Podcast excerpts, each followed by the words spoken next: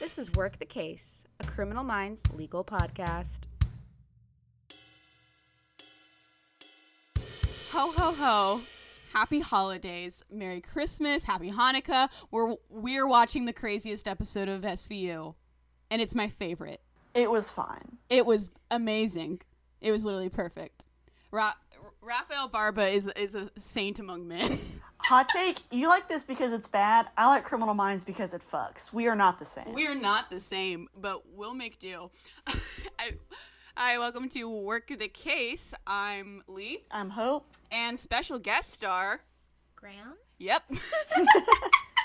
um, and together we make up a team that's not entirely well qualified to talk about SVU, but Graham's really pulling their weight this episode. Truly.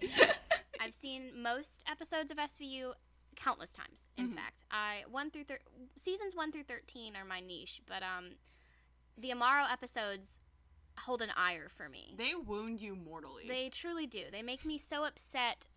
I think I meet God. and he's not happy. He's not happy to see me, and it's never a good time. Yeah, so this is firmly within the range that Graham hates. This Hates. is season 14, episode 3, called 25 Acts. It is one of the worst episodes I've ever seen, except it's got the strongest introduction to any of the characters I've ever seen.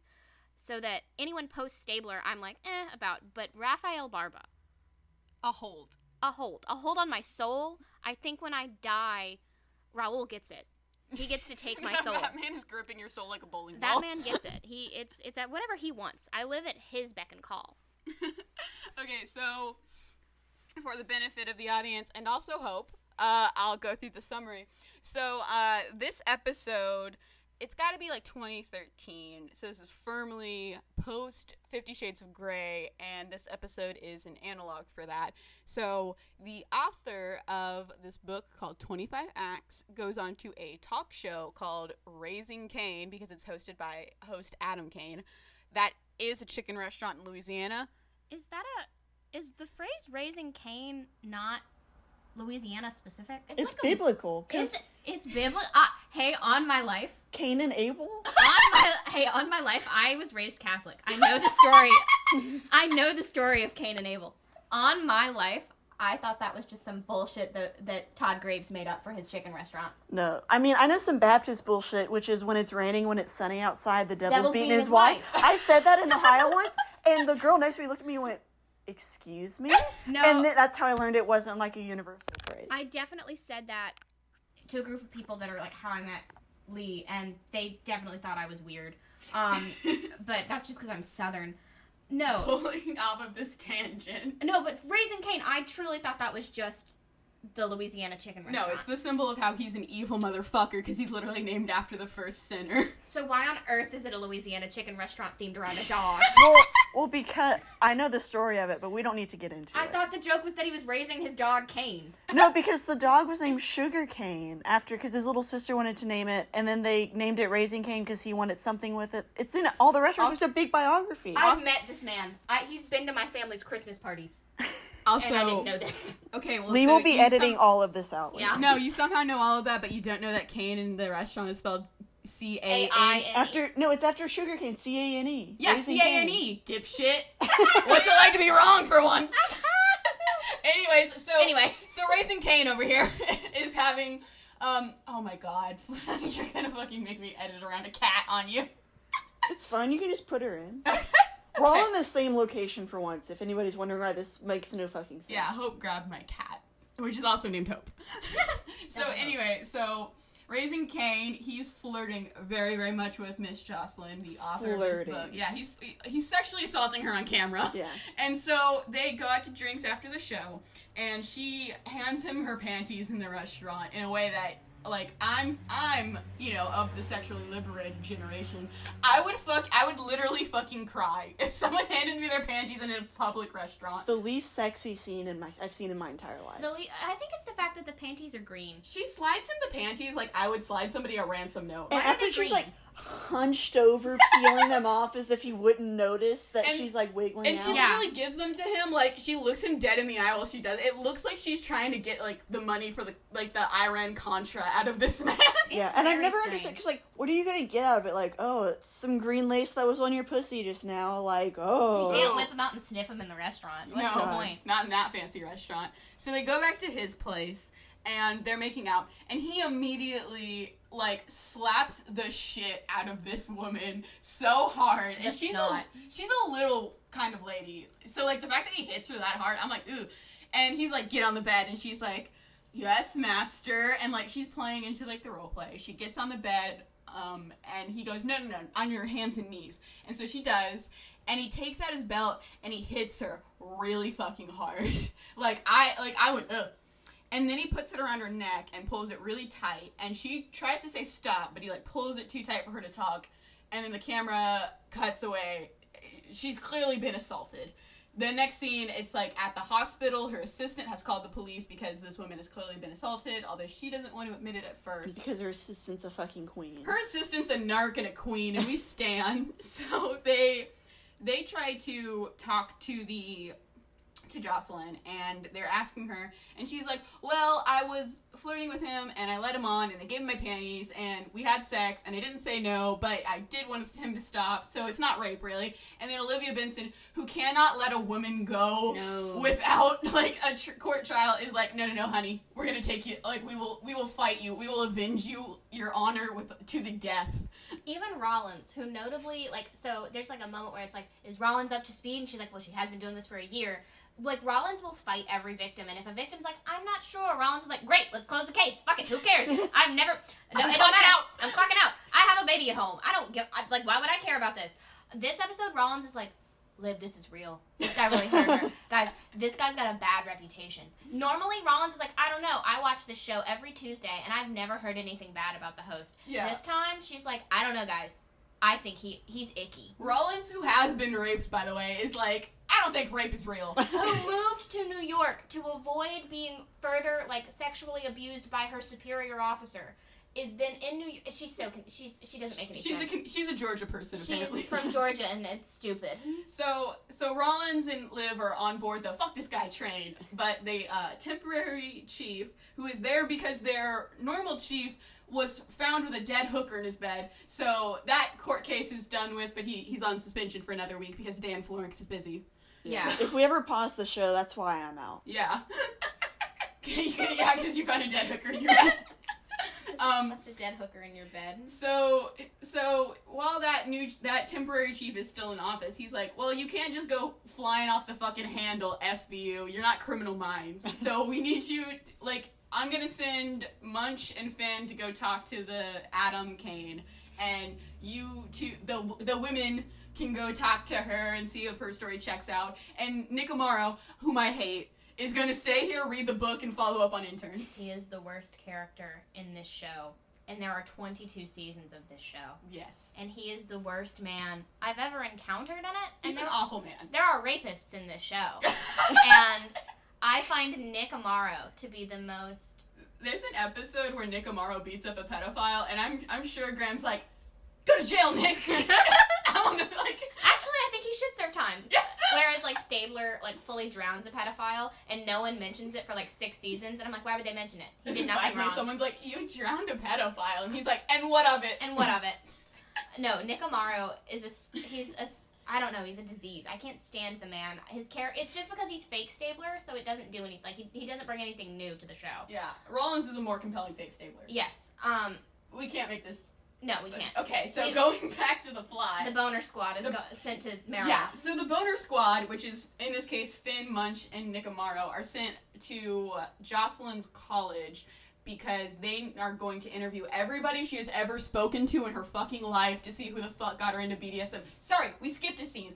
Um, after so the Boner Squad of Fin and Munch go to talk to Adam Kane, and while they're talking to Adam Kane, he's like, "Yeah, you know." She was sexy. She wanted me to fuck her. She wanted me to put the belt on her. You know, whores, women, same thing. And so everyone's like, ooh, that guy's scuzzy. We don't like him. Meanwhile, Amaro, no, not not Amaro. Amaro's still reading the book. He's he's he's, he's, He's taking intricate notes on the he- book. he's tabbing the book like a fucking note. Like I have a book right here that's tabbed, and he's somehow tabbed it more. Um, He's comparing it to Italian Renaissance. he's just like looking at every reference she wrote in the book. He fully researches all of the references and then uh, also has time to like check the Twitter of the writer to like see if it matches up with her tweeting style. Well, he's going through a divorce, so clearly he's got all the time in the world on his hands. It's just this is normally Rollins' job is to be like, actually, I looked at her Twitter because I'm the young spunky one on the squad, and I understand how the internet works, unlike any of you old geezers. Um, but and like again, she's the one who's like, I know about pop culture, but I guess they hadn't hammered that out in her character yet. So Uh-huh. it's Amaro. Although she knows every scene in this book off the off Oh, the off back the of her of head. head. And then Munch has also read the book to his mother who can't read anymore, which is interesting because what Ice T has to say about the book is porn is porn. So that so okay, so Olivia Benson and Amanda Rollins go to talk to Jocelyn, who is at a book signing, and she's like, "Yeah, you know, like I'm I'm getting back on the horse. It's fine. There's a party tonight. Blah blah blah." And they're like, "Well, if you go to this party, it's gonna look bad." When if a jury hears your case, if you decide to press charges, and she's like, "I'm a big girl. I can take care of myself." She goes to the party. She is immediately raped for a second time by the same man on camera. who shoves her into an elevator and like fucks her against the wall and it's a horrifying scene it is horrible it's like awful It's from a horror movie. it is a horror movie so she goes to liv and makes liv her outcry witness for the second time and they go fuck it we're gonna charge him we're gonna charge him introducing the greatest character in the fucking show they go back to the office and the chief is like yeah well the das had to all lawyer up because of the dead hooker in the chief's beds which is hilarious to me. All the lawyers had to lawyer up, guys. Fuck it. Yeah, no. Every, so the thing is, it, this is like a, a season-wide plot, but essentially the DAs were all involved in a sex trafficking squad, so they all had to lawyer up. so that's why we had to introduce Rafael Barba. if I'm not mistaken, other reason we have Rafael Barba. Um, we've been running. We had Kim Greylek, who left for no reason. Awful. Awful, awful. But she just sort of up and left. Was like, I don't like SVU. Bye. So we've just had random ADAs for the past season or so, like just sort of like one-offs. I think there was like a, a black woman who joined for a single episode, and they went, nah, never mind. Um, literally at the end of the episode, it was like, nah, we won't, we won't keep you. So this is the first like ADA we're keeping for a few seasons. So that's why his episode had to go off Uh-huh. with such a bang. so we int- we're introduced to him in arraignment court, where he's he immediately he's like He's just being a bitch. he's like that thick jawed motherfucker is gonna go to jail. Neanderthal. Neanderthal jawed motherfucker is gonna go to jail. Take the plea deal, and the other lawyer's like, "I'll call you in the morning." which, and- if I was a defense attorney, I'd be like, and send me to jail too, bitch, and I'd cock my gun and I'd shoot him in the fucking head. I'm not joking. no, we. I know you're not. So they they go back to his office, which is the fucking nicest office in all of New York. It it's has got a a. fireplace. It's got a. That is like fuck office. This is an office where you can conceive children. um. So they're talking to Barba, and he's like, "Is she credible?" And they're like, "Well, she was raped." And he's like, "I didn't ask if she was raped. I asked if she was credible." Which is a realistic lawyer question. You're like, that's such a big dick move. I'm like, no, that's No, That's we, we never said that's a big dick move. We've seen at this point 14 seasons of this show. so Barba is like, find out everything you know about her. So they send the boner squad, uh, all the all the insensitive men on the team, Munchfin and Nick Amaro, up to her college. And they're he's like, you gotta find who who she wrote the book about. You gotta find all her boyfriends, all of her professors, t- anybody she's looked or seen or touched or heard the dick of. because the defense will find it and they will bring them to the stand. they And he's the- right. They say the moral of the episode, which is the thing that you don't tell us, will be the thing that they use to destroy your case. Which is something that I tell real clients all the time because Yep. it's true. Anything that you're lying about, that you're ashamed enough to lie about to your attorney, Now, defense fuck gonna you. find it and they will raw you with it. They'll raw dog your ass. Anyways, that's not an appropriate thing to say based on the subject matter of this episode. Anyways, so they are talking to everybody. They talk to her ex-boyfriend that she dated basically all of college. Virgin. Virgin vanilla. Hasn't so even. vanilla, so vanilla that they're like, "Well, did you do any kinky stuff?" And he goes, "Well, sometimes she was on top, sometimes I was on top." And I was And like, that's like "Oh my god!" definition of kink. He hasn't even taken the BDSM test. He doesn't know what those letters mean. Rope bunny, is that like a rabbit that can tie knots? Like genuinely, I think they're like so. Uh, were you like? Did was it her first time? I mean, she told me it was. She was mine, and then they're like embarrassed for him. like Like goes, oh sheesh. like Ice T is like, "Ugh." so, so um, while they're there, they have no luck. But Nick Amaro is like a fucking dog. He's like, I'm gonna find what happened. So he's talking to one of her former professors. She was his advisor, or sorry, she was Jocelyn's advisor, and she taught some of the creative writing in the lit classes that Jocelyn was in. And Nick is talking to her, and like while he's talking to her, he's like, "Yeah, all of these like Renaissance references that were in her book, you also taught." And she was like, "Oh yeah, she was a very attentive student, very nice. Get the fuck out of my office." And so he leaves, and he, before he leaves, he goes, "Oh, nice harpsichord, or sorry, nice little piano." And she's like, "It's a harpsichord, you dipshit." and he leaves.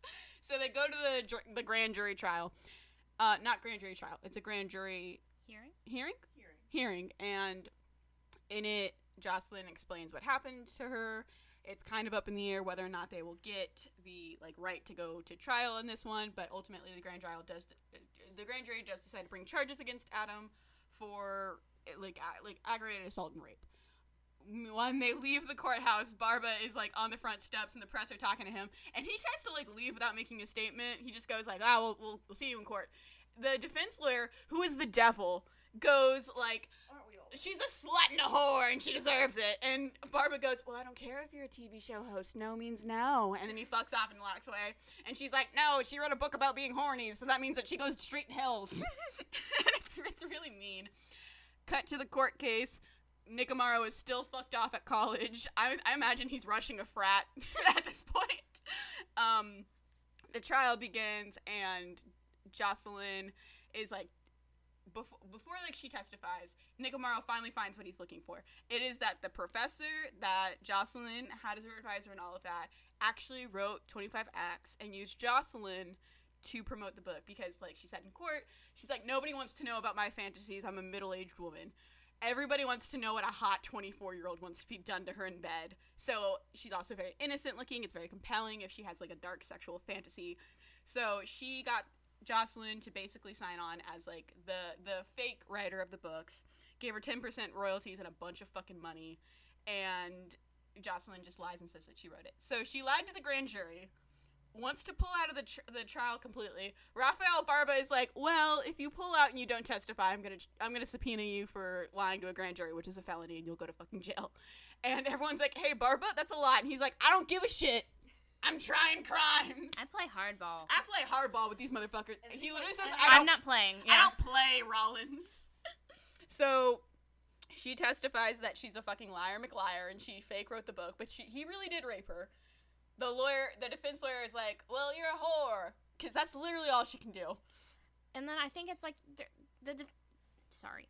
She's like, yeah, clearly these are your liar fantasies that you have. And then Barba's like, no, no, those aren't even her fantasies. Let's have the real author come up. And the author's like, yeah, they're mine. She's never even, she doesn't know what sex with a man is like this.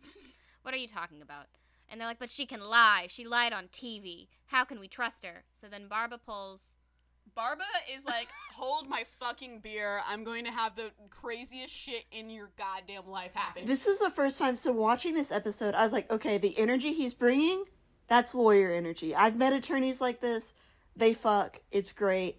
Love it. The moment he gets out the belt and is like choking himself, I've seen attorneys do this to themselves in court, not with the belt, but with like other props. They're like, yeah, this is exactly what happened. Here's how they took it. Because it's very compelling to do it in court.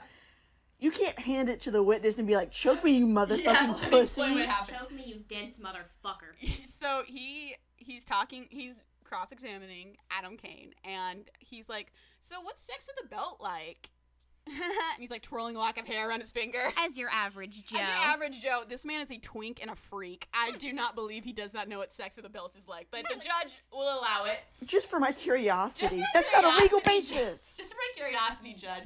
So he goes up. He's like, he's like, can I take my? Can you show me? And the judge, who's the most permissive judge in all of New York, is like, I'll allow it. Eh, I've met more. But watch yourself, Barba. And so he takes his belt off and he puts it around his neck. And he's like, so pull it. And so Adam pulls it. And Barba's like, come on, pussy, pull it. And he basically yells at him until Adam fucking yanks it and almost like chokes Barba out in the middle of court. And the judge starts yelling at Barba. She's like, Mr. Barba, that's enough. it's so fucking funny. And then he's like, not a mark on me, I'm fine. Here's what Jocelyn's neck looked like after he choked her out. See all these bruises? He's a fucking rapist. she didn't like it, Adam, and he snaps his fingers and goes sits down. Um, there's some plot shit about the temporary chief leaving. We don't care about that. Three days later, the jury comes back with a verdict. Adam Kane is a guilty motherfucker. He's going to jail. And the last scene is like them on the court steps and Jocelyn being like, what do I do? My name is in the mud. I have no fucking money, and everything sucks. And uh, Barba looks at her and just goes, "America loves a comeback." And he like skateboards off. yeah. Which, to be fair, my immediate reaction was if this was like a real case and she wrote a fucking like memoir, biography, or whatever, had it ghostwritten, Oh, eat I would up. I would read it daily. Like, are you kidding me? Like, you went from being a fake BDSM writer because your professor wrote BDSM and was like, "Hey, you look pretty hot. You want to confront this?" woman?" Get raped, obviously awful. Go through a whole trial with. I'd be like, I'd eat that shit with a fucking spoon. Are you kidding no, me? that's it, it. would be the best fucking memoir ever.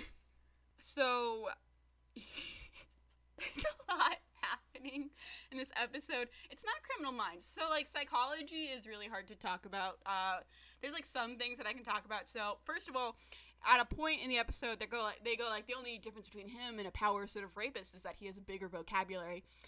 So a power assertive rapist is not a sign of intellect. Um, anybody can be a power assertive rapist. The only difference between a power assertive rapist and an anger excitation rapist is that uh, anger excitations are more likely to be taking out a personal grudge, vendetta, or prejudice. Meanwhile, an power assertive rapist is raping to prove that they are the most dominant person. That's not an indication of intellect. It's not an indication of education or anything else. It's just like the primary motivators traditionally your anger excitation rapist would actually probably fall lower on the int- intellect scale just on the sense that they are taking out a prejudice and uh, you know it's hard to really explain the definition without getting into like your own kind of academic prejudice because that's what academia about psychology is but yeah so that one i found weird also at one point there's like she says like i just froze up and Fin's like, "Ain't that fight or flight?" Because he doesn't know shit about psychology, despite working in the team for four, like 13 years at this point. And Liv is like, "Well, there's actually a third. It's called freeze. There's four, actually. There are four. So there's four trauma responses. Um, traditionally, we know them as fight or flight. The other two are fawn and freeze. Fawn is the uh, it's basically the reaction where you're trying to please whoever is there. Some people describe it as Stockholm syndrome. It's basically where you uh, you whatever they want you to do, you'll do it, and you'll do it even without them asking because you want to make them. You can't keep dabbing, Graham.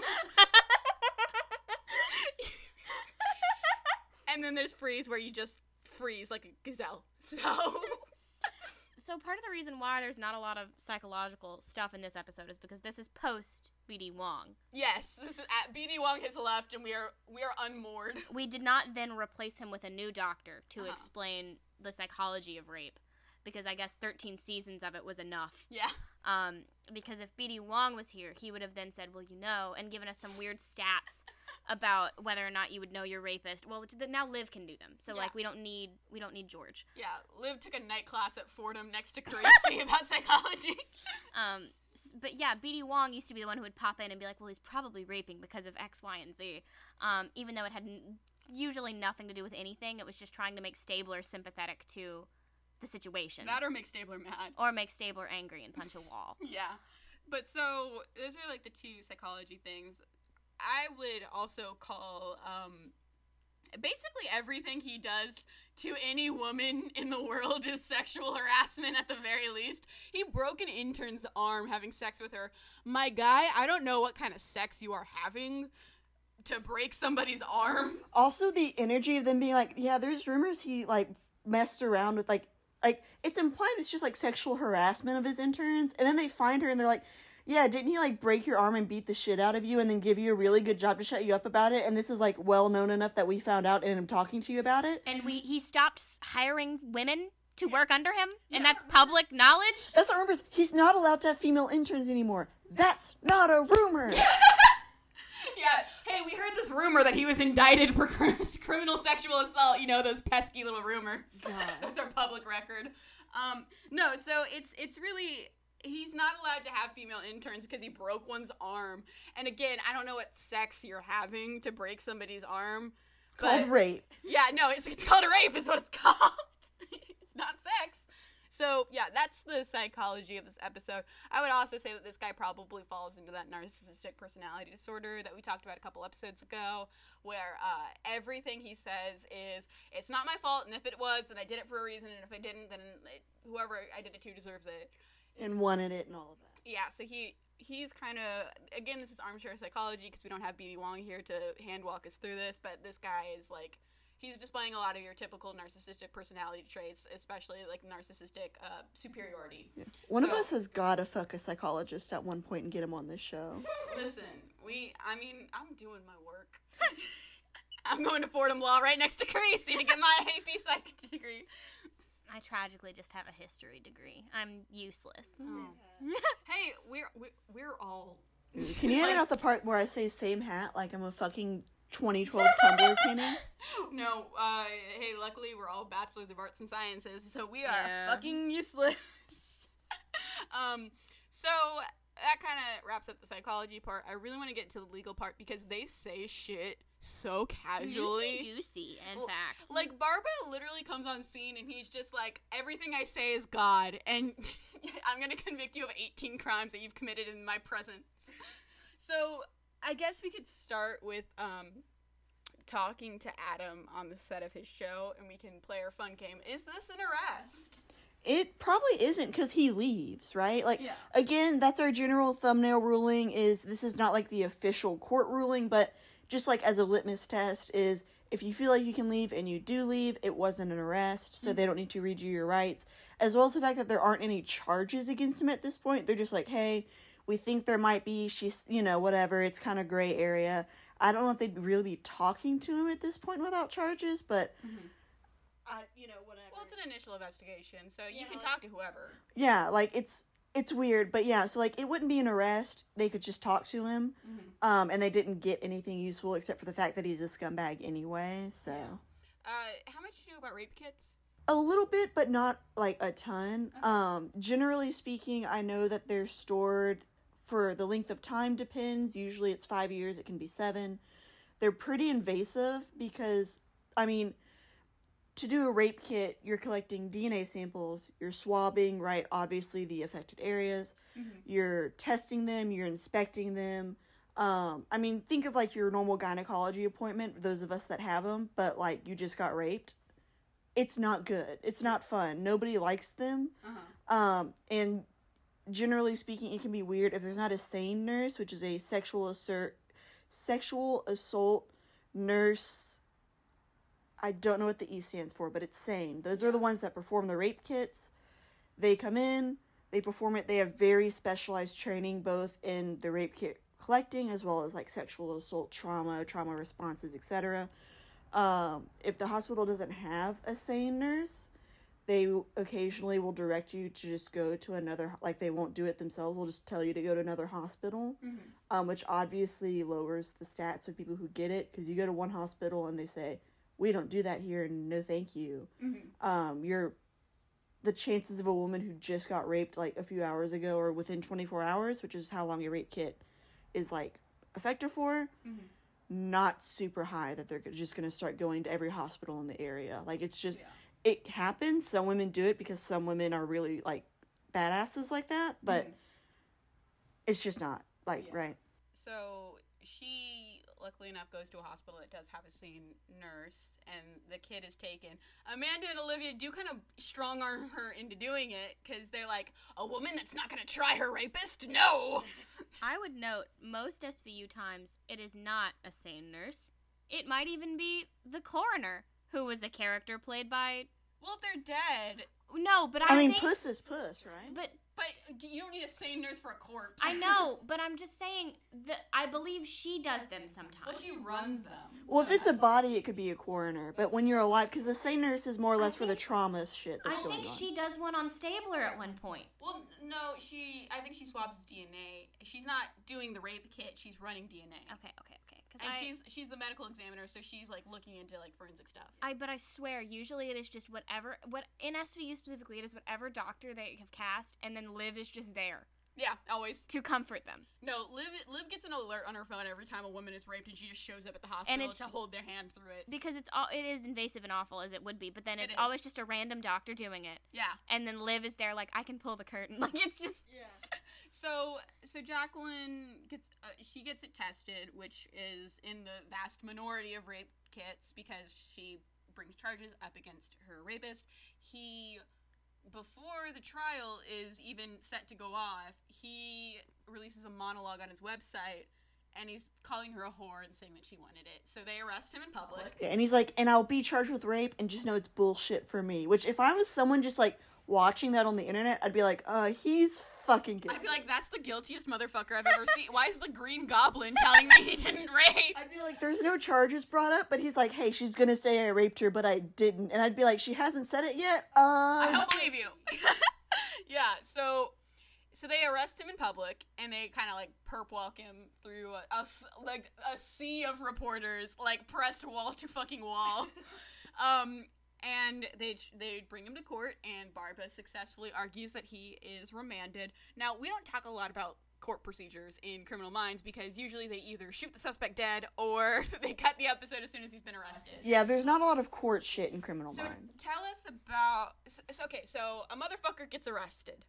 What happens after they they slap the cuffs on him? They walk him to a squad car. What happens next? Okay, so there's various stages, and again, I have not worked in courts. I have worked in defenders' offices that are usually post conviction, or not, mm-hmm. but either post conviction, or I've gotten there after the charges are filed. So my experience, like with the exact like timeline, mm-hmm. is pretty sparse. But generally speaking, you're arrested. They give you a charge. You are indicted or arraigned, and then somehow the trial happens. Right. So what happens is once you're brought forward before the judge they say here are the charges against you. How do you plea you explain here's how i plead. That's arraignment. That usually happens. that's usually first because they arraign you. You say you know here's how i'm pleading. They say okay these are the charges. They then bring you before an indictment which is before a grand jury which think of it as a jury but there's just no rules. Yeah. so there's no rules of evidence. Um, you don't have a right to counsel during it they basically just put 12 people in front of you. They bring in everything they possibly can. The, um, the defense counsel doesn't can't know what's in it. So after the grand jury what is said and what is brought forward is technically confidential. So even your defense attorney won't necessarily know what the prosecution brought. Um, it's really it's really weird. But basically they'll just bring anything they can. Also the standard to say because the standard is they might be guilty right? So they're just they're not saying you are guilty but they're just saying it's possible that you committed this crime. Yeah. So in typical court setting, it's beyond reasonable doubt. In a grand jury, it's it's um oh what is it? Not preponderance of the evidence. Um oh i just got kicked out of law school I'm not sending this directly to your dean. it's, it's reasonable belief. Um so basically it's just like a litmus test and it's if it's it's a v- incredibly low bar Yeah, so- if your typical American looks at it and goes, "Eh, maybe," then you go to you go to fucking trial. it's possible. Like it's super easy to meet this. As long as like you weren't in fucking canada at the time or whatever like it's very possible. So after you are indicted at the grand jury you can then either um, plea for bail or for no bail. This is also when you plea at arraignment. So you plea at arraignment you say i'm guilty i'm not guilty. They set your possible bail amount. Um, you then um, grand jury you debate your bail. So that at that point you're saying well sorry I'm, I'm mixing myself up. You're arraigned you discuss bail at your arraignment. So you can either pay bail the judge sets bail or you can be released on um, like just released to yeah. So you can come back. Now the scene in this episode they have the two attorneys debating it. Defense's argument's pretty weak because the prosecu- prosecution comes in and says listen he's got money he's got fans he has family in canada we're really close to canada. He can just skip out and there's no saying that he comes back. And Canada's not going to extradite for that. yeah. And the defense counsel is like uh but i don't think he will though Which is every lawyer in SVU is like, but he won't. and most of the time, the judges go, "Oh, well, if you promise." yeah. Uh but yeah it's really dumb. But so they can either do that or you can just pay bail and you get set. If not you stay in jail. So this is where we also discuss the discuss the difference between jail and prison. Yeah. jail is where you are held before you are um before you're officially held guilty. Prison is anybody who is found to be guilty is sent to prison. So jail is being held between your trial, before your trial, um, before you're held, and then anytime you spend in jail, if you're convicted, is like included in your prison sentence. So if you spend a year waiting for your trial and you get sentenced to two years, you're only going to serve one year in prison because you already served one in jail. Yeah. If you get found innocent, fucking sucks, I guess, right? Whoops. Our bad. Which like will suck for this guy because he he was remanded. So when you're remanded, that's when the judge doesn't offer bail, and you're basically go fucking to jail. Do not collect two hundred dollars. Yeah. So you then, after you, um, after bail is set, you have your grand jury. You're indicted. The indictment is basically just your list of what you're being charged with. You then go to trial. So they cut out a lot of what goes into trials in this episode. So Well, this happened within the span of two weeks. So Barba Barba was like, "No, fuck it, let's go turbo mode." which is wild because most trials, ta- especially trials of this magnitude, take mm-hmm. months to litigate. Like two weeks.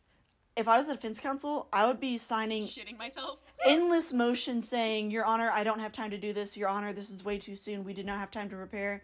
And then taking this straight to fucking appellate court. No, you know, of course, this is SVU, aka the Rocket Docket of New York.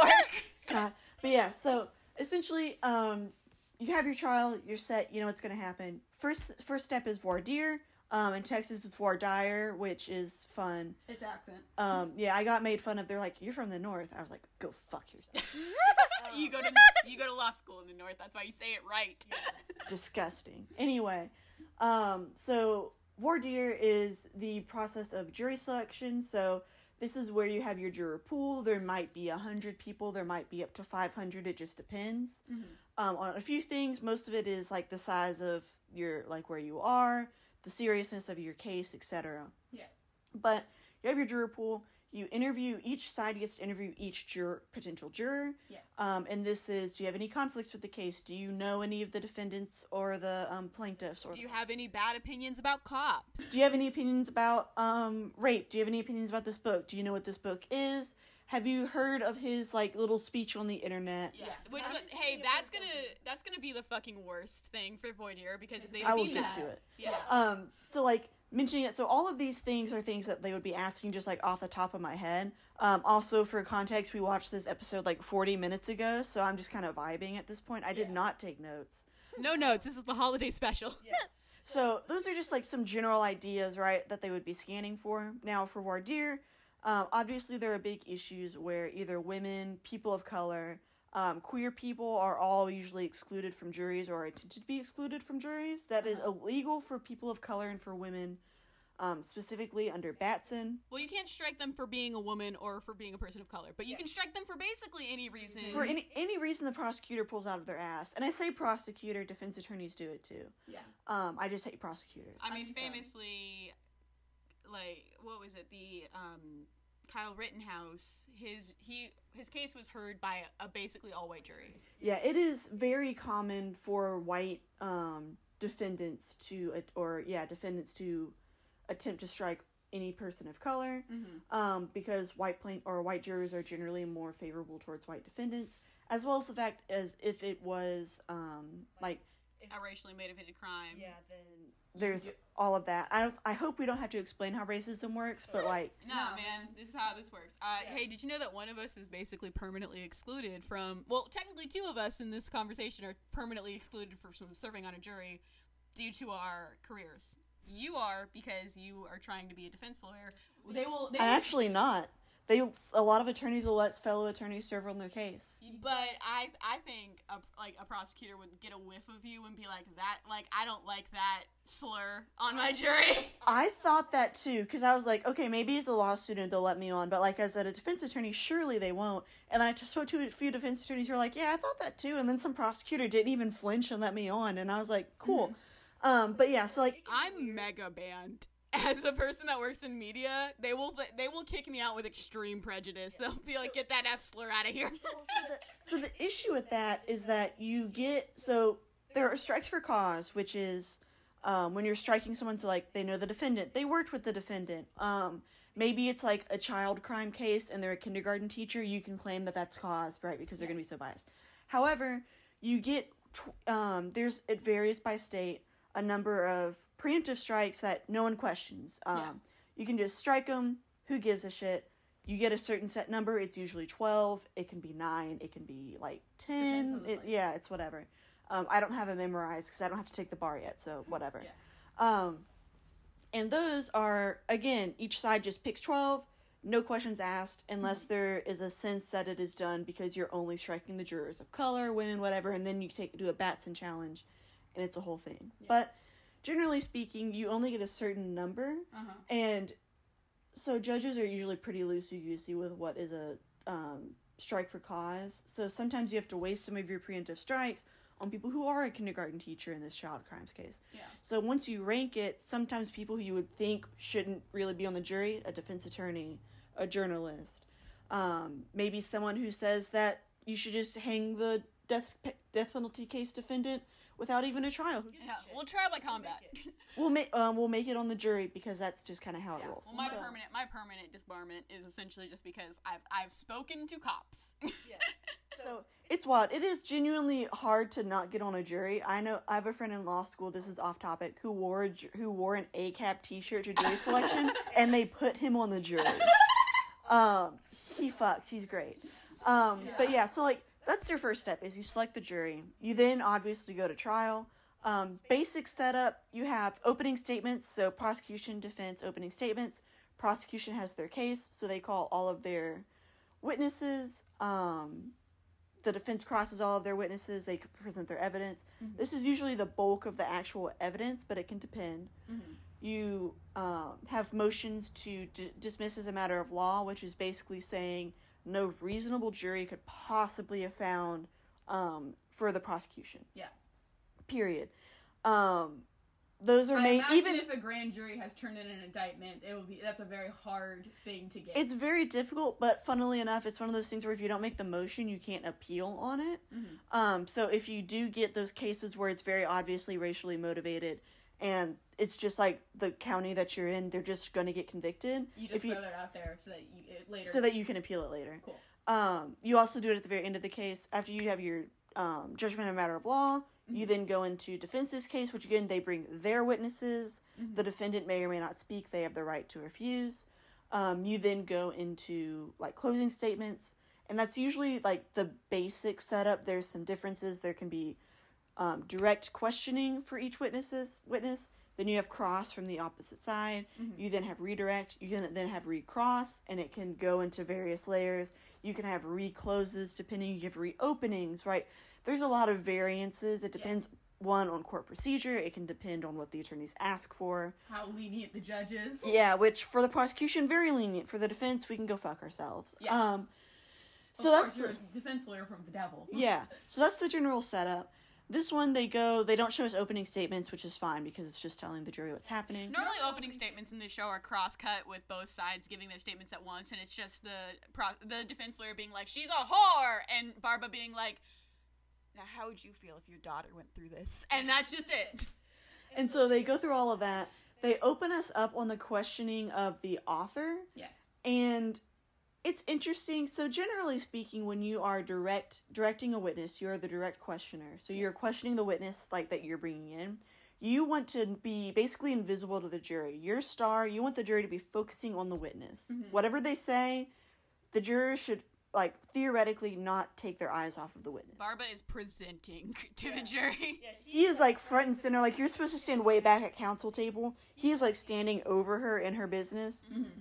Cross is the opposite. You want them to be focusing on you and not the witness because cross is supposedly an attempt to state your case, right? Yeah. You you were lying on the stand, weren't you? And like theoretically what they say should or shouldn't matter because one, your cross should be well thought out enough that you know exactly what they're gonna say, as should your direct. Of course shit happens. Um, and the fact that you're asking the questions, the way that they answer and things like that is the point. Um, but yeah, so like cross, generally speaking, the attorneys focus direct the defendant or the witnesses. It's kind of wonky here, but also this is one of those things where like it's a general idea of how it's supposed to be. But first of all, people, different attorneys have different styles, different opinions on how it should work. This isn't like an official rule. This is just more like this is probably what you should do, but if you don't want to, you don't have to. I've seen attorneys do direct and cross sitting from behind counsel table. Like it doesn't really matter. Um, they then go into uh, they mention rape shield laws. So those are evidentiary laws. They mean that you can't bring any proof of a person's previous sexual activity to prove um, like promiscuity f- for a rape victim. Yes. So you can't say, well, she had sex with 20 guys, so obviously she wasn't raped by guy number 21. Yes. Um, these are pretty difficult to get around by intention. Uh-huh. Um, for obvious reasons, they're some of the only evidentiary rules that were put in place to prevent a specific crime Uh-huh. um, and evidence of a specific crime from coming in. Um, and that's because it was so horrendous um, rape cases previously. It was just awful. Now, The rape shield laws actually go twofold. They affect you and me because in media, a rape shield law is basically that you are not supposed to publish the name of a victim of rape in connection with a saying that they were raped because that is number one prejudicial for any type of legal argument, but it's also it's in, unethical because basically you are presenting a terrible thing that has happened to somebody without the like basically you're saying like oh yeah this person is a rape victim. Like you are you are branding them so in media we call it like there's a rape shield laws. We don't publish names of rape victims. You're also not allowed to publish the name of a juvenile rape victim at all because that can you know it's a child number one and it's awful. Uh, we as a journalism industry have gotten in trouble before uh, on kind of fluid cases in which we've reported the name of a child that was kidnapped and then later on you know, it, uh, it finds out the child was a victim of sexual assault during a kidnapping. That We've gotten into a lot of trouble as an industry before because of this. So, uh, rape shield laws, they're made for you and me. and so basically, but however, rape shield laws in the legal case, if you bring in your particular evidence, that's what's called opening the door, quote unquote. Yeah. Which means if you mention it, so you say, "Well, I had sex with twenty guys," then the other side can then mention it and bring it oh, into oh, evidence. she had sex with twenty men. Yeah, because you brought it in. They also mention this. This is also relevant to what's called character evidence. So, character evidence is evidence brought in to prove. Um, oh, I'm gonna forget the actual. I can usually quote it off the rules of evidence, but it's cool. Um, it's pretty much evidence that is brought in to say, well, you usually do this behavior, so therefore you did it on this occasion. Yeah. So you get coffee every morning, therefore you drank coffee that morning. Or you speed to work every day. Well, the fact that the cop pulled you over, we don't need any evidence you were obviously speeding. It's towards character. Yeah. Um, this obviously comes in a lot in rape cases. However, since rape cases are also usually about each other's character, the door is usually open pretty quickly.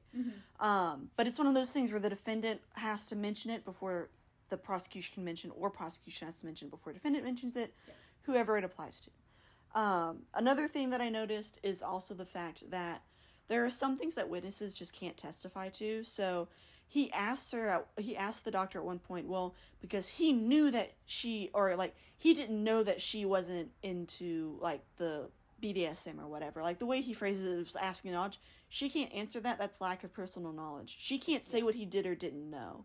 Um, she just can't. Yeah. That would be an immediate objection. The objections here are also weird in the sense that like so attorneys do do this, which is you ask a question you know is going to get objected to and it should be objected to, but you're just doing it to get it in front of the jury. Um, however, both attorneys do this like three and four times in a row, like constantly. If I was the the judge at this point would be like would probably throw the defense attorney first of all um, for contempt of court. Yes. Um, like you which, can do which, which lawyer is gonna get a contempt of court charge? probably the defense, but also the prosecution. Probably both of them. Yeah, I was gonna say also in this case also the prosecutor because at this point like the defense attorney does it like four like four times in the episode, which at that point if the the judge would be like, listen, once is pushing it, it's obnoxious. Doing it this many times, like you're doing it to prejudice the jury, it's bullshit. Yes. The prosecutor doing it also late in the trial would also probably get the same punishment, um, etc. So there's also the big thing of like I said earlier in the episode is he takes the belt so he comes up, he's playing his like, I'm just an average person, I don't know about it. Um, and takes his belt off and is like, I'm just a special little boy, and Yeah. I don't know anything about sex belts. how did how did you choke her? How did you get off? And the defense objects to it correctly, and he goes, "Well, Your Honor, as an average citizen, I just want to know." That's not a legal reason, and there's Yeah. legal reasons you could say it's irrelevant because it's obviously relevant to the case. It obviously brings knowledge to the jury. Speaks to her character. Yeah, like there's a lot of things in this that, but like he's like, I'm just curious, and the judge is like, Yeah, me too. Which that's realistic, I honestly. think the judge is just kinky and really Yeah, wants. me too. Yeah, which is realistic, right? The judge would probably waive it, but he pulls his belt off. I mean, like we're not. We're, this is an American courtroom. The judge is basically king, god, mayor, right? Yeah, the judge. What the judge says is, they're like the first thing they tell us is when you go to court, you can know evidence. The reason that you know evidence as an attorney is to object, state your state your reasoning, and then appeal it later because the judge is going to overrule you anyway because you know the evidence better than the judge does. Yeah. Um. So essentially, um, um, can if I can remember what I was talking about, he takes his belt off. He puts it on his neck. He's like, like this, right? You had her from behind. The belt was like this up to this point, I was like, okay, this could theoretically happen. Again, I've seen attorneys do props. I've seen attorneys take their um, high heels off and bang them on the table to simulate gunshots. Yeah. Um, like it's prop work, right? A lot of being an It's Foley attorney. work. Well, a lot of a lot of being an attorney, especially a trial attorney, is acting. It's putting on a character and putting on a persona Yeah. to convince the jury. And so part of that, right, is using props. It's using your body. So up to this point, it would be fine. Yeah. However, At this point, me and Graham are both turned completely around in our seats, looking at Hope watching this scene Yeah, for the first time. where he Yeah. comes up and hands the witness his belt, who is the, who is the um, rapist, and is like, "Show me how you did it." First of all, doesn't ask to approach the witness.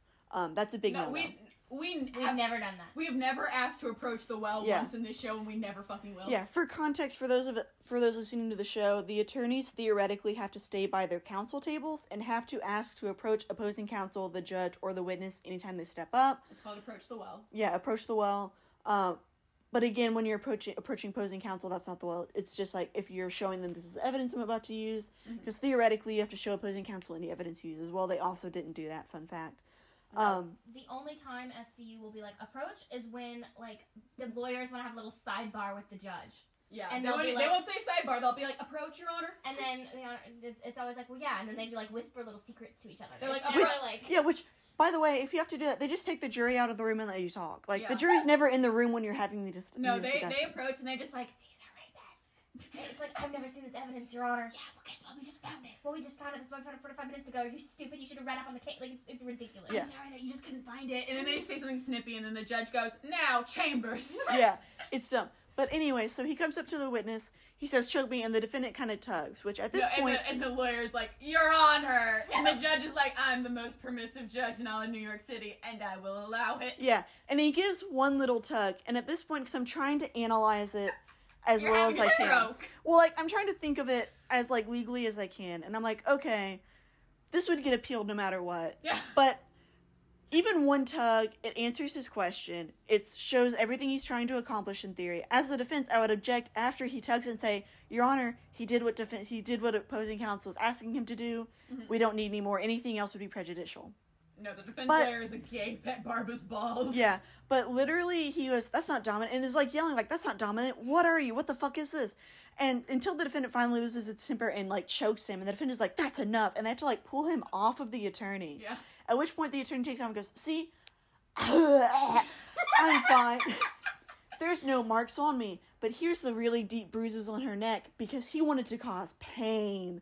First of all, it's making a statement when you're on cross examination. You can't make statements, you can only ask questions. Yeah. Uh, Um, hey, that judge again will fucking allow anything Yeah. in her courtroom. you didn't maybe maybe the bruises were admitted earlier so you don't have to admit them but that's still it there's a lot of shit wrong with this but yeah that was my general legal impression of the entire episode yeah. No. So At the end of the day, I think the defense lawyers would spend the next year in fucking ap- appellate court and be oh, like, 10 years please is this is, fucking appellate stu- court be like, hey, this is the stupidest shit I've ever seen. My man, my man came up to him with a belt and said, "Choke me like you hate me, but you love me."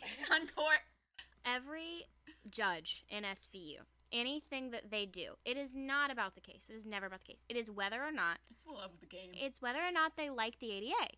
Yeah. And Barba, real life Barba's is the beloved. most- love it. He like he is the son of New York. everyone loves Barba and lets him do whatever. They let him come in and dance on the table and do whatever he wants. When it was women before Barba, and like the three main women who did it, or four maybe, um, they hated everything they did. One judge literally said that she needs to be wearing a skirt in his courtroom. Meanwhile, Barb, meanwhile, Barba has gotten choked out. He fucking he'll, he'll call somebody a slur. It's fine. He'll do whatever the fuck he wants. Anything he wants to do. i ran into a judge in small town texas that required all female attorneys to wear heels at least three inches to wear skirt suits and to wear pantyhose in his courtroom See, That is in 2021, 20 motherfuckers. 21. Meanwhile, But sexism doesn't exist. no, anymore. of course not. Go go make a sandwich. Yeah. Idiot. Anyway. anyway, but like, yeah, it's Yeah, so- wild. And so also the fact that so for appeals for criminal court, as a defendant, you have to prove that any issue. So this is like an umbrella statement. There's some things that this doesn't apply to, but generally speaking, Yeah. it has to have quote unquote like incalculable like. I'm forgetting the legal language as I am in this episode because again I didn't have any notes because I thought we would take time to before recording no, I this. said raw. But- Uncut. But generally speaking, um, the appellate judge has to say, well, this mistake or this issue, this error, would have to have like measurably affected the outcome of the jury to the point where this issue is what caused the jury to rule the yeah, way this that has to be did. an uncurable error. Yeah, and so it's almost impossible to get past because the judge is like playing a little imaginary trial in their head, and they're like, "Well, if this didn't happen, I think he still would have been guilty because I think he's guilty, so fuck it." um, so like that's the issue in this case is would that would the jury have found for them even if he didn't choke him like as well as the fact that like the bar for misconduct is so high Uh-huh. um Especially if you're if you're New York's favorite son, Rafael Barba. yeah, it's wild it's ridiculous anyway So this would it's probably going to be I mean I could even see this being brought up to the Supreme Court on appeal, but like I don't know what they will say, especially I don't know. I don't know if the modern day Supreme Court believes in rape at all, but who's to say? that the issue wouldn't be the rape it would be him approaching the witness and being choked Yeah. and since the supreme court takes their cases they take generally issues that are very very relevant Yeah. and i don't think attorney conduct is necessarily up to that level i think that would stay at appellate Also, Rafael's a cop. Like he's a prosecutor, which is a cop with a suit. So I don't I don't think there's a lot of interest in overturning this because it was prosecutorial misconduct, not defense misconduct. In which case, the Supreme Court would be on their ass like they want one. Exactly. And oh, what is it? I think only three or ten percent of cases actually get overturned in appellate court. It's a very low number. Yeah, and to to be brought up to the Supreme Court, they have to be like shot down basically at every level and continue to appeal to a higher court, court, right? So yeah, so you have trial court. That is, um, then you go up to district court. After district court, you then go up to um, your Ninth Circuit, your circuit courts. Mm-hmm. Um, after circuit court, that's when you go to Supreme Court. Supreme Court only. Well, so rape uh, in New York, I think it's brought to Supreme Court because that's a, that's that's where they are. They're in Supreme Court during this trial. Well, this was okay. So this is a state crime. New York's lowest level.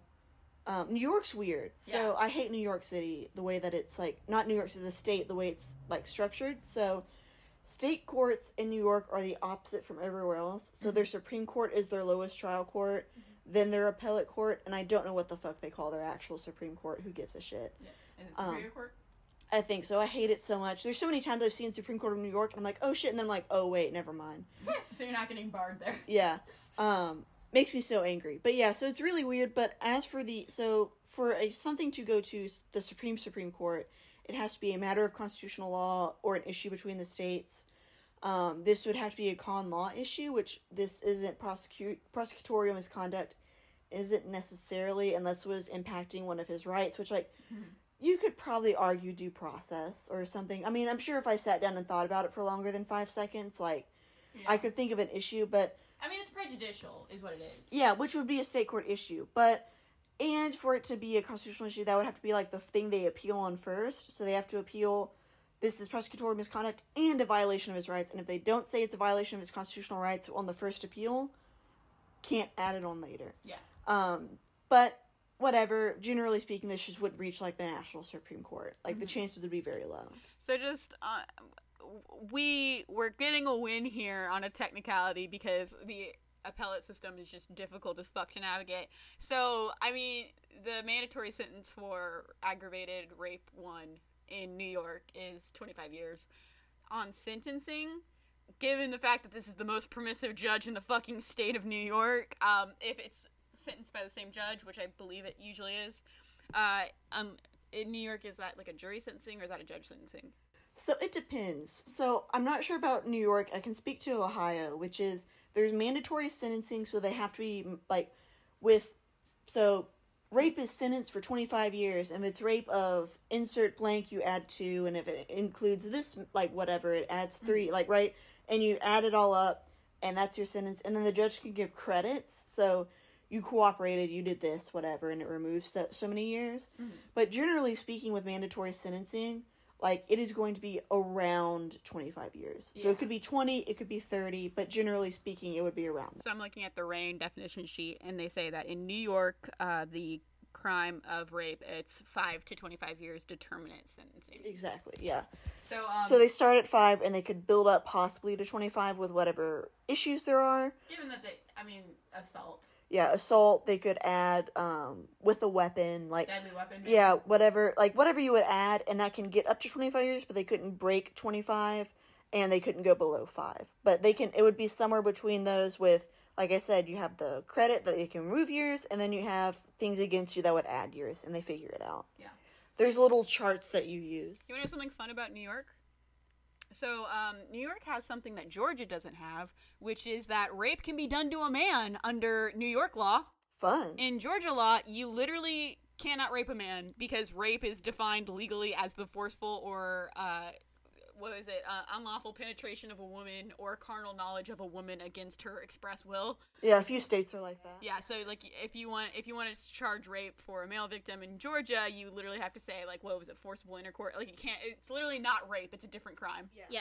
It's like sodomy or something. it's like that. sodomy. Yeah, so like they're you know, New hey New York, good job. Yeah, good job. Sorry about all the rats. Yeah, sorry about sorry about the rats. Good, you you got equal justice maybe under the law if you can get it. but yeah, so this I mean this guy's probably gonna be in jail for a while. If he's not in jail for 25 years, then he's in jail for as long as the uh, appeals are, and that's probably five years at least. He's serving at least a minimum sentence of five years, probably more, based on the severity and based on the judge. And, and it is New York, so they're a bit more, you know, gung ho about putting rapists in jail for a little bit as compared to other states. So, I mean, at the end of the day, our team gets a win. You know, that we've got an author who's got to pay back millions of dollars in royalties and her life is fucking ruined. And Olivia gleefully ruined her life. So did Barba. Everybody did. I would fuck the prosecutor in this episode. Rafael Barba. Yeah, Oh, that hundred man- percent. I'm sorry, that man's a little Spanish. Like, what's he called in one episode? A, A little, little Spanish, Spanish dandy. dandy. it's the same episode where they call him an Italian man a slur. um, no, so uh, he's not for you, is what I'm saying. uh, there's an episode where he comes back and he's literally dressed like Gorton's fucking fisherman, and he it, someone goes like, "Were you on a yacht?" And he's like, "Not my yacht."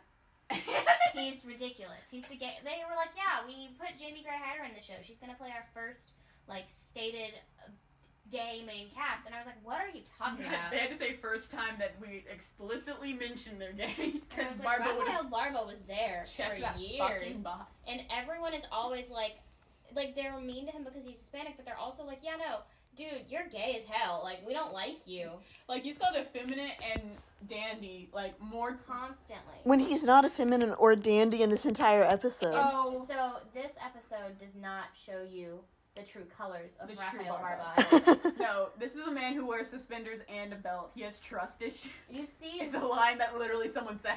his grit in this episode, you're like, oh yeah, he's gonna be a hard ass. I he's interesting.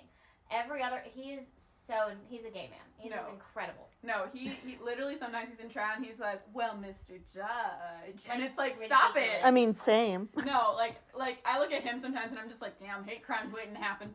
Ridiculous he is. Um, hey, by the way, so do you know what else Barba has been in? What else? Hannibal. Ooh. So that's my favorite show. I have face blindness, so I did not recognize him. He is Dr. Chilton in Hannibal, aka a main fucking cast. He's in literally all of the promotional pictures. Do you know who else in this episode was in Hannibal? No. The victim, Jocelyn, actually in the in Hannibal, the TV show, shot Barba in the face with a gun. Good. And Funny. he lived. Uh, no, it's really funny because at the end of the episode, she's like, "I don't really like you," My and in the other show, she shoots him. Uh, He lives, but she does shoot him in the face. Love Vada from My Girl, really just doing what she wants. She's she's having a, a time. I'm not gonna say fun. It's an Macaulay awful Culkin died, and it changed her career. Really changed her career path. Um, no, episodes of SVU touch on these legal things. Like the, we have an episode where, but like the the only reason we see more of like the legality side is because it's to show off what Carisi has learned. So we have an episode where like Barba and Carisi go head to head and pick the jury, but that's like the one time we see that. and then there'll be like each little facet of the court case we might focus on. Like there's some episodes where um, they're having to talk victims into testifying because they're like, well, this ta- this is gonna take years, and you're gonna have to do this a lot. And they're like, I don't want to do this for years. I don't want to keep dealing with this case. But other times it's like, hey, um, just so you know, we're gonna handle the case in two weeks, and um, if you don't have all of the evidence yesterday, no Then case. fuck you, go to hell And and fuck you, die. go to hell and die.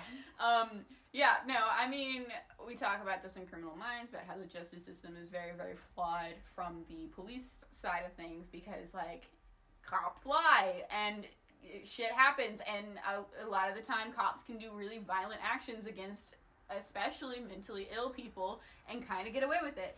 This episode, I feel, was to show you that hey, it's not any better on the court side. this is why this is why prosecutors are cops with suits.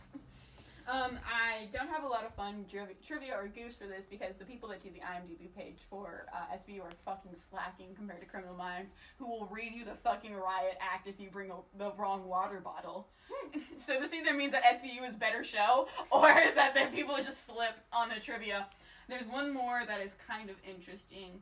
Um, by the way, and one of the trivias is this character is based off of E.L. James, the writer of Fifty Shades of Grey. Like, no, I didn't uh, catch that. I can't, yeah, I can No idea. No idea. This is again like the domino meme of like Gerard Way's dad dies. This episode of SVU happens.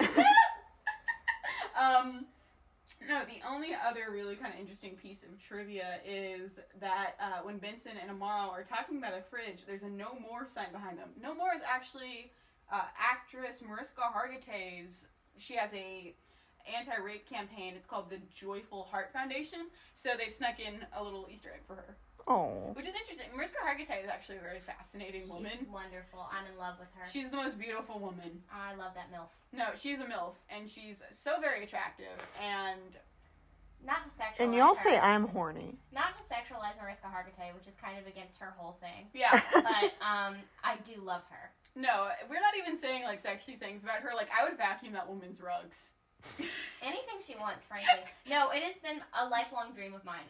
Like to be an actor, pa, to be in a singular episode of SVU, just so that Mariska Hargitay can hold me and tell me it's gonna be okay. You just want to be like you. You want to be one of the B hookers that like Mariska Hargitay goes, "Hey, it matters what happened to you," and that would be like the I- time of your life. I don't need to be the victim. I don't need to like be in more of the episode. I Uh-huh. need to be in like the, the the scene where someone's been shot, and then Mariska Hargitay walks in and like puts a like a blanket around me, and it's like it's gonna be okay. And then or like or it like right before it cuts to commercial, she's like like it it zooms in on her like gripping my face, and she looks disgusted, and I'm like out cold. Like that'd be phenomenal. That's all I want. I'm sending this episode to both of your therapists.